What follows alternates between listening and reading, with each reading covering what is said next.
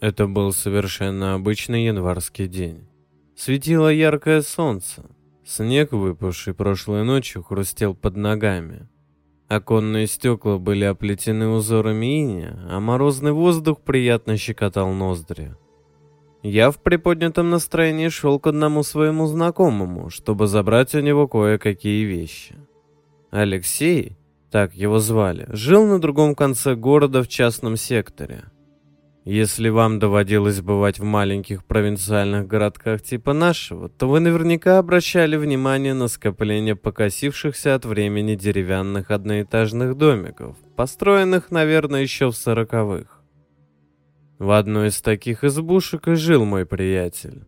Это, с позволения сказать, недвижимость досталась ему от покойной прабабки – его дом выделялся среди других наличием покосившегося цинкового забора.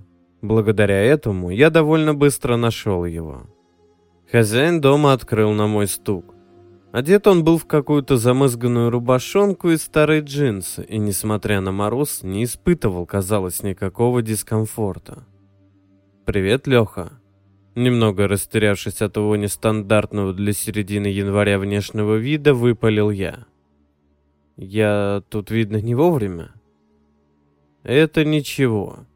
Перебил меня Алексей, растянув на лице какую-то загадочную улыбку. Внезапно подул сильный ветер, и я, съежившись от холода, натянул капюшон. «Ты заходи в дом, а то замерзнешь». Леха, не снимая с лица нарочитой улыбки, кивнул в сторону дома. В доме я почему-то не почувствовал никакого тепла. Казалось, что внутри даже холоднее, чем снаружи. Оглядев комнату, я заметил ужасный даже для обитателя подобной избушки беспорядок. Повсюду валялись столовые приборы, битые тарелки, какие-то перья, пакеты и прочий невесть откуда взявшийся мусор.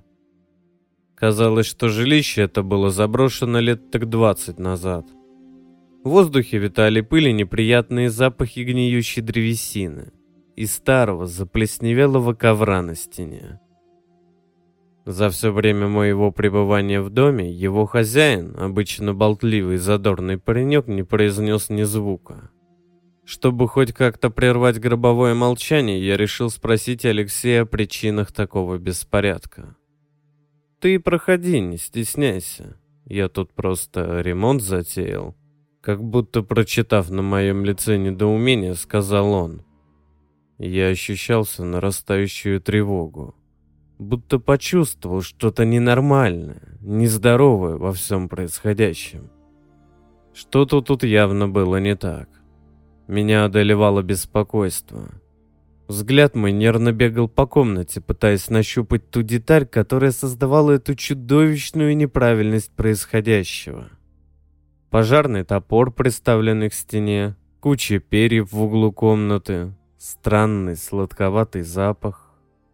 Сердце бешено стучало. На меня накатывается волна необъяснимого страха, окутывая словно липкой пеленою. Леха смотрел своими выпученными, немигающими глазами, буквально буравя меня своим взглядом. Он все еще улыбался. Его улыбка не выражала ни насмешки, ни радости, ни даже безумия. Нет, Люди так не улыбаются. И не могут улыбаться. Ряд длинных белых клыков, испачканных кровью и перьями, блестел в ужасающем оскале. Рот был растянут очень широко и скривлен в какой-то гротескной гримасе. Кожа будто бы была натянута на череп. Скулы обострились, щеки словно ввалились внутрь. «Ты чего?» «Что ты смотришь?» Заикаясь, спросил я, пока его рука медленно тянулась за топором.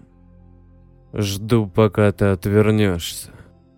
Каждый удар сердца отдавал в голову. Расстояние от дома до калитки я преодолел за два прыжка. Не знаю, преследовало ли оно меня, да и не хочу знать. Я просто бежал. Так быстро, как только мог, не оглядываясь, рухнув от усталости, лишь когда злополучный частный сектор уже был в паре километров от меня. Не помню, как добрался домой. Помню лишь, как напился до беспамятства и вырубился. На утро звонить в полицию я не стал.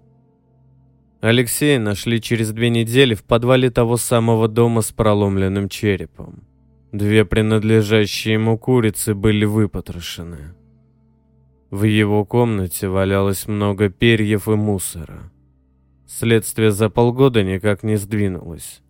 Ни соседи, ни знакомые, часто заходившие к нему, ничего не видели и не слышали.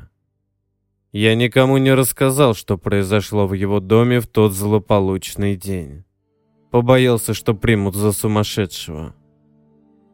С тех пор я очень сильно изменился. Осунулся, стал нервным и дерганым. Меня стали мучить бесконечные кошмары. Почти перестал общаться с людьми, хотя раньше был, что называется, душой компании. Бесконечные походы к психологам, кои я предпринимал не один десяток раз, успехом не увенчались. Прошлой ночью меня разбудила трель дверного звонка. В сердцах выругавшись на того, кто выдернул меня из постели в столь поздний час, я встал с кровати и вяло побрел к двери. Взглянув в глазок, я увидел там свою соседку по лестничной клетке. Это была низенькая, худенькая старушка лет 70 с вечно завитыми волосами фиолетово-малинового оттенка. Удивившись столь позднему визиту, я открыл дверь и спросил, что стряслось.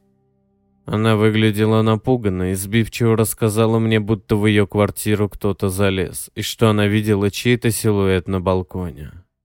Я согласился было осмотреть ее квартиру, так как был уверен, что залезший не более чем плод старческой фантазии, подкрепленной просмотрами сериалов.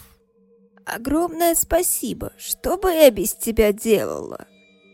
Она улыбнулась. Широко, слишком широко растянув рот и обнажив целый ряд острых, как бритва клыков. Дикий ужас лишил меня рассудка. В следующую секунду я уже был в своей прихожей и дергал дверную ручку на себя, но ее пальцы, ухватившись за край двери, тянули ее со страшной силой. В дверном проеме появилось старушечье лицо, застывшее все в той же гримасе, с растянутым ртом и неподвижными вытаращенными глазами. Из последних сил я рванул дверь на себя и услышал хруст ломающихся пальцев. Рванул еще раз, и тут раздался щелчок автоматического замка. Заперев второй замок и накинув цепочку, я отполз от двери. «Я доберусь до тебя! Теперь я знаю, где ты живешь, и скоро доберусь до тебя!» Звучал из-за двери старушечий голос, пока я дрожал, скорчившись на полу. Судя по голосу, она улыбалась.